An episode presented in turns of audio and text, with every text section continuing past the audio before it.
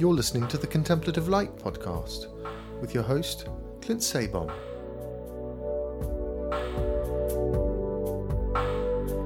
Hello, greetings, and welcome to the Contemplative Light podcast. I'm your host, Clint Sabom. And thanks to all of the listeners, we have over a hundred thousand all-time views on this podcast. So I just want to thank all of you for being loyal listeners and fans of the Contemplative Light podcast. And today we're going into a little bit of new territory, but it's not quite as off the beaten path as one may think. And I'm going to be talking about Franz Bardon, who was a mid 20th century mystic, in his book, Initiation into Hermetics. And I do believe it's very much in line with contemplative Christianity and also with Buddhism. And so I'm going to lay this out to you, but I feel this moral obligation almost that this work is too good to sit on. So I do want to share it. It may or may not be the best thing for you, but it has been a very, very helpful tool for me. So, and the best way to just get into hermetics a little bit, the best way I can describe hermetics in terms of contemplative Christianity is that Hermetics is very similar to ancient Christianity, the way the early Christians lived, and specifically with Gnostic Christianity, not just the gospel, uh, Gnostic gospels, because I think it's in line with those, but also the way the Gnostic groups lived. And I know Gnostics is a broad term, and there were a lot of different kinds of Gnostics living um, at that time in the early days of Christianity.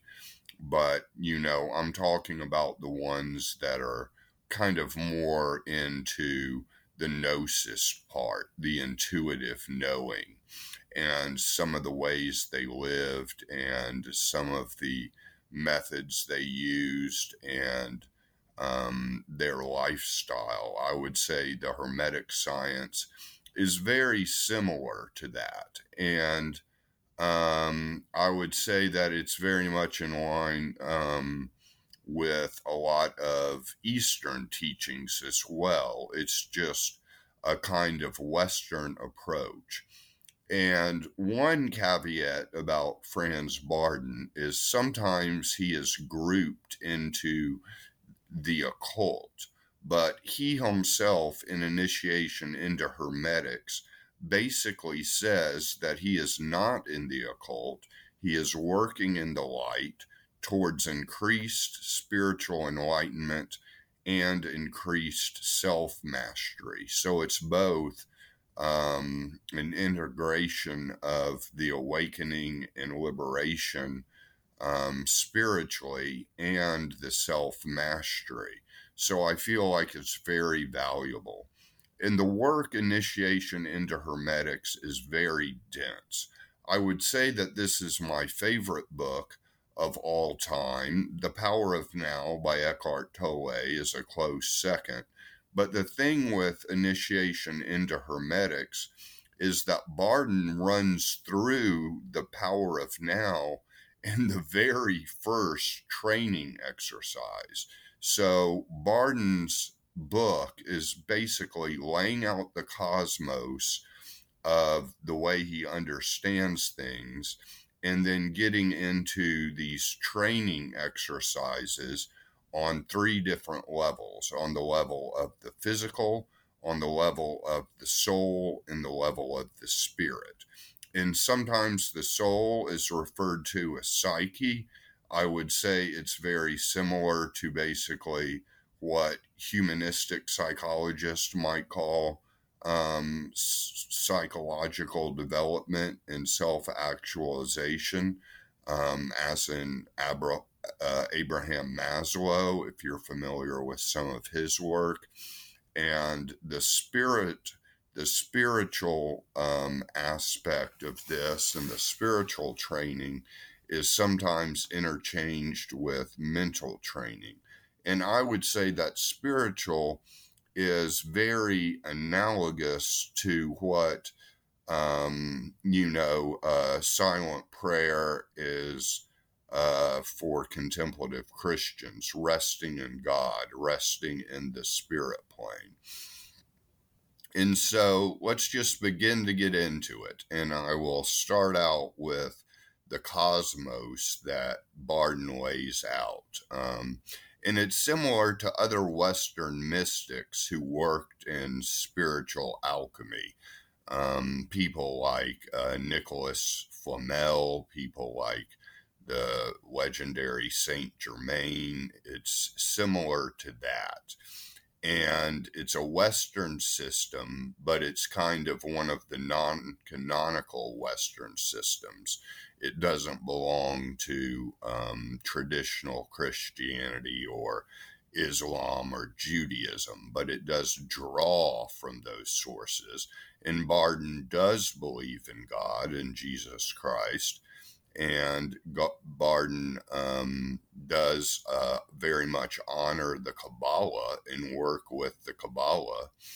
And so, um, you know, there's a lot to it, but it's certainly very much in the realm of what we're doing here at Contemplative Light. I just want to emphasize that, you know, in case um, you know, it comes as a shock that this book is so, so valuable to me. But his cosmos basically involves chiefly working with the elements, which is a little distinct from some of the um, major religions in the path there in the mystic traditions and the four main elements being fire and water, earth and air. And so, working with those, you basically get those in line and your understanding with those in line. And you have fire and water as the main ones, and then you have air as the neutralizing principle, and then you have earth kind of containing all of those in the physical form.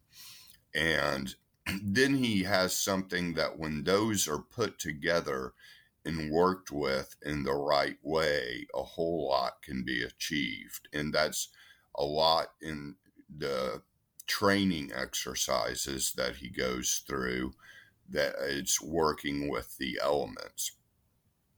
And then he also has something called the Akasha which most religions, um, you know, regard as the beyond.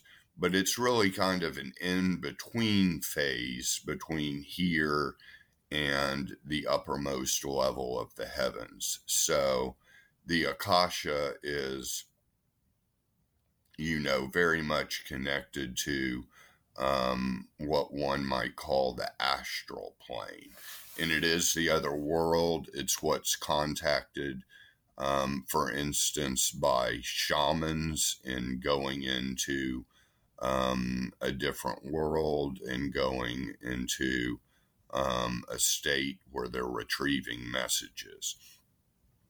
And so, traveling in the Akasha or connecting with the Akasha will also, you know, you will also be able to access the other world so that you know you don't wait until you die to go into the akasha and you know continue working through your spiritual process there.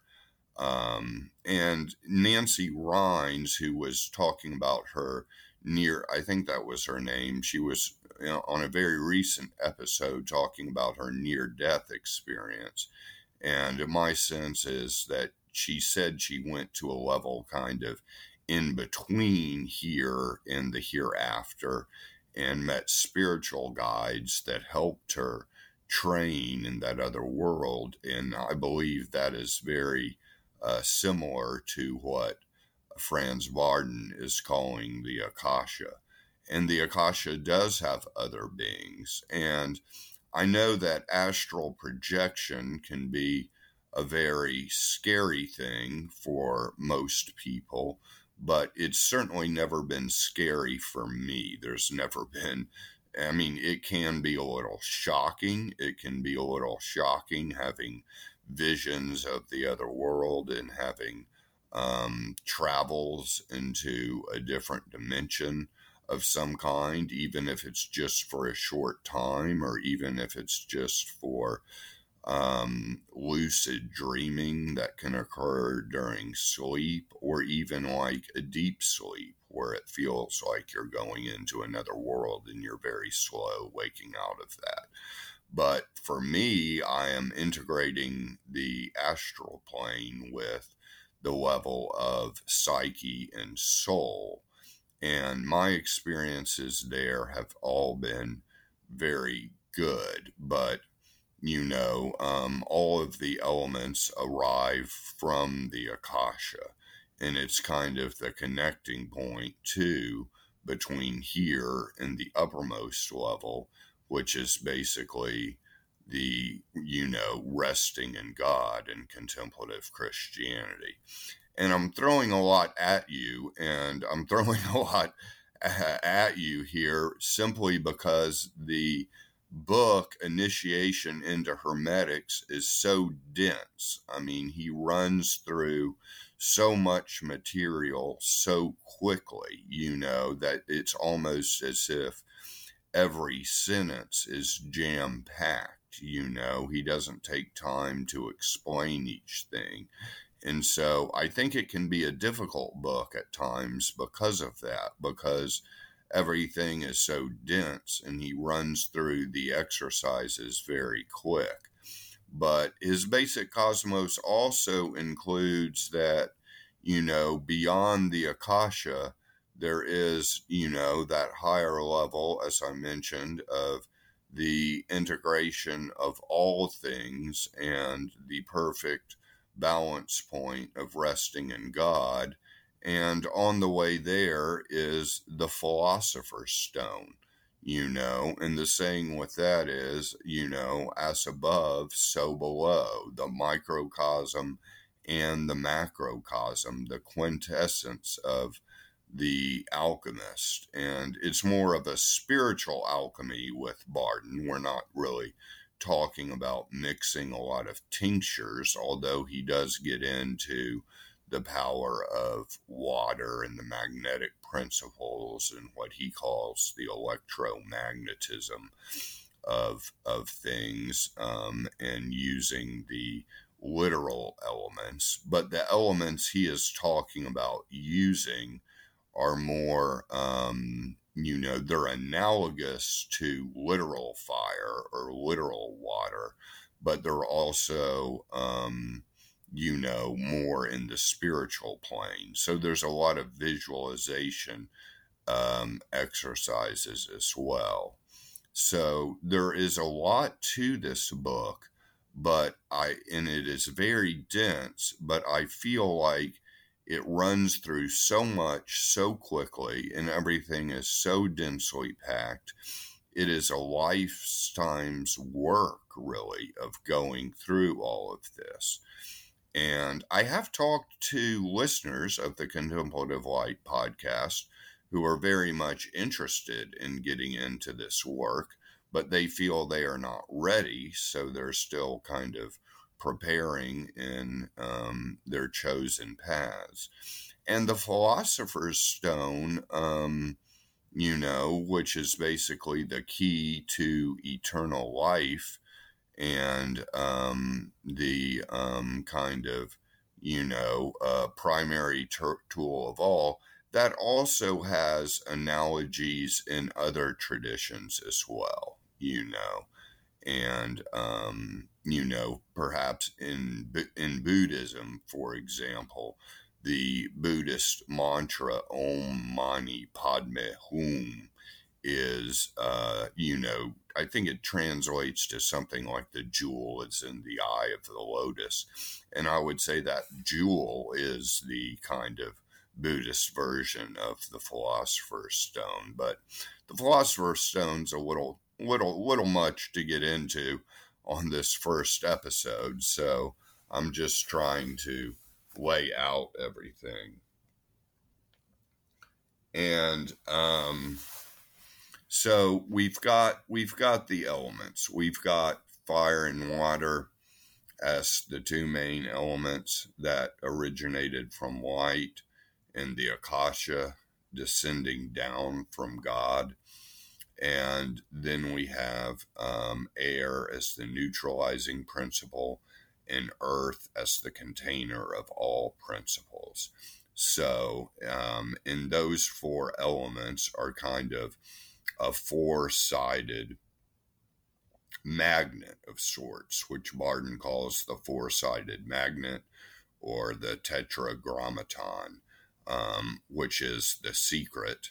And he also talks about the Yah, Yadve, ha, Yahweh, basically, basically the Yahweh, but he breaks it down into four, four um, sections as a kind of four sided magnet, as um, you know, the sacred word going off the Kabbalah. But it's very similar now to basically what Richard Rohr uh, talked about in one talk I heard from Richard Rohr about breathing being, you know, Yahweh,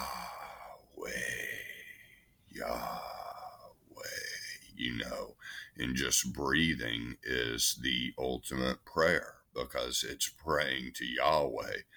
Um, you know, if you break it down that way.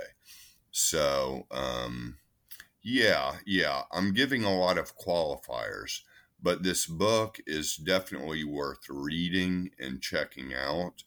Um, my own spiritual process has kind of moved me here. I don't feel like I've, you know, left in any way my um, contemplative Christian practice or my um, some of my Buddhist practices as well of, of mindfulness and breathing getting into this because that is very much that stuff is very much included in Bardon's initiation into hermetics.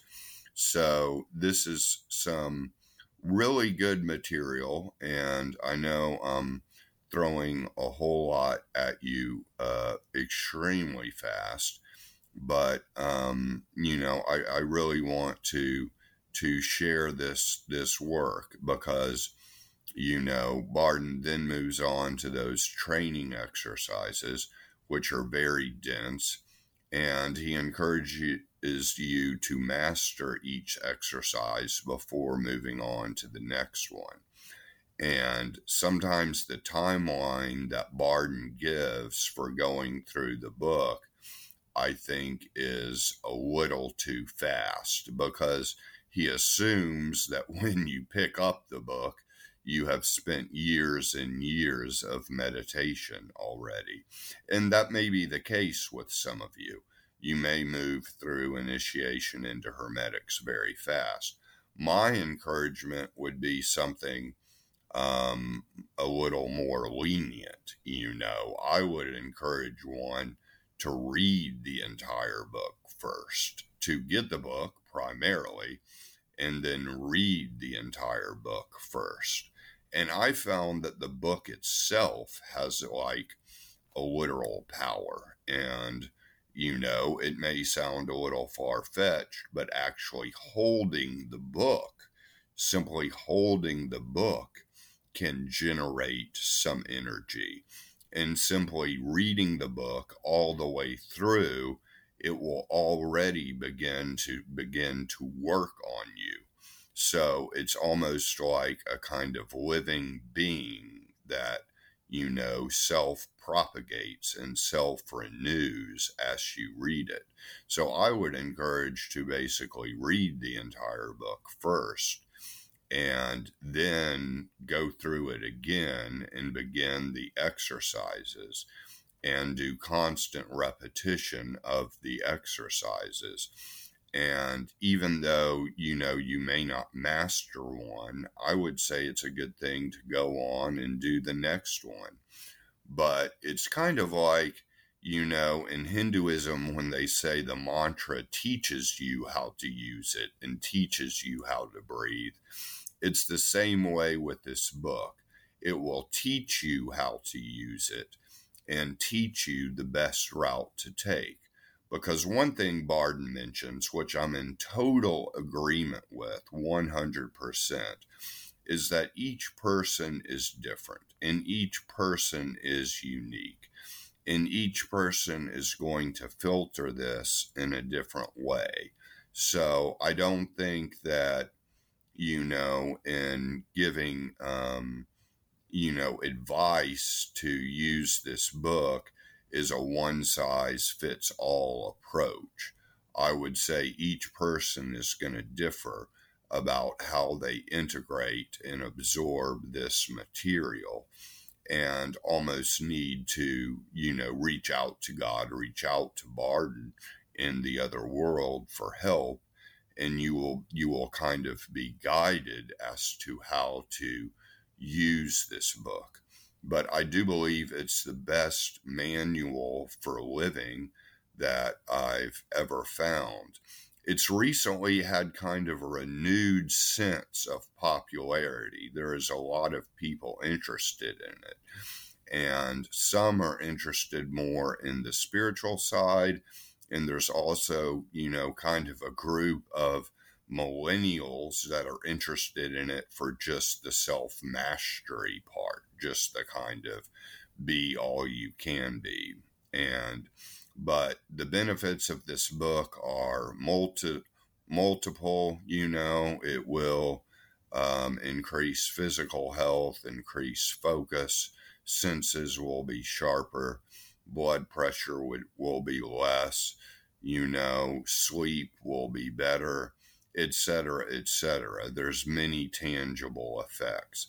And I'm also putting up YouTube videos, not on the Contemplative Light YouTube page, but on my personal YouTube page, Clint Sabom's YouTube page, um, which is under the Graveyard Cowboy.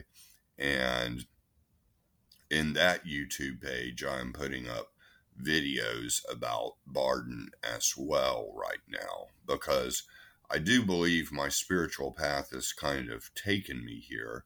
Um, I very much, um, you know, got involved in uh, contemplative Christianity, which again, I don't feel like I've left completely, and also Buddhism and Hinduism and the teachings of Roger Castillo.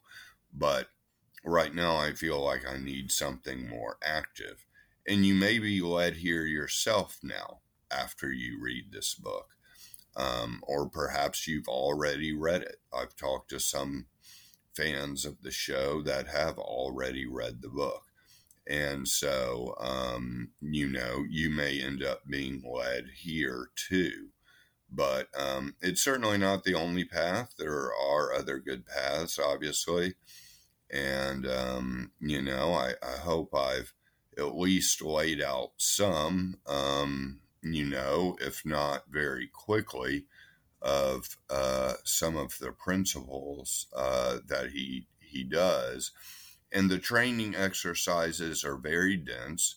They involve, you know, all three levels of the human the physical, the psyche or soul, and the spiritual or mental.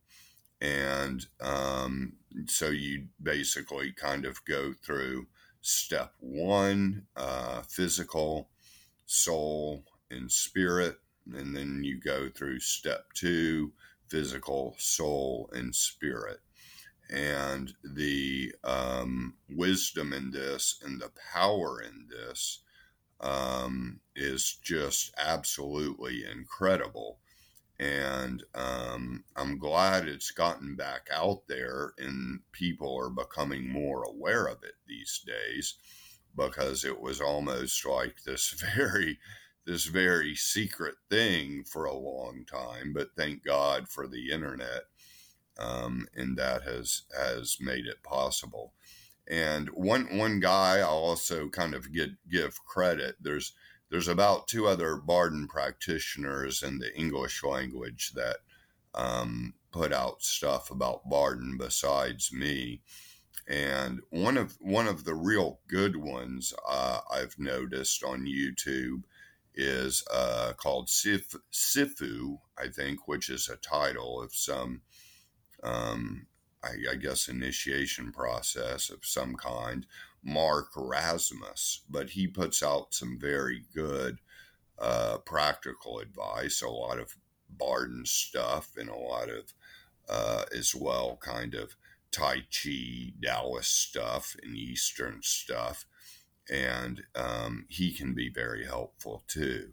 So um, I encourage you to look into this. And again, if you want to contact me for any reason, I'm back and available, and you can always email email me at connect at contemplativelight.org, or you can email me at thegraveyardcowboy at gmail.com.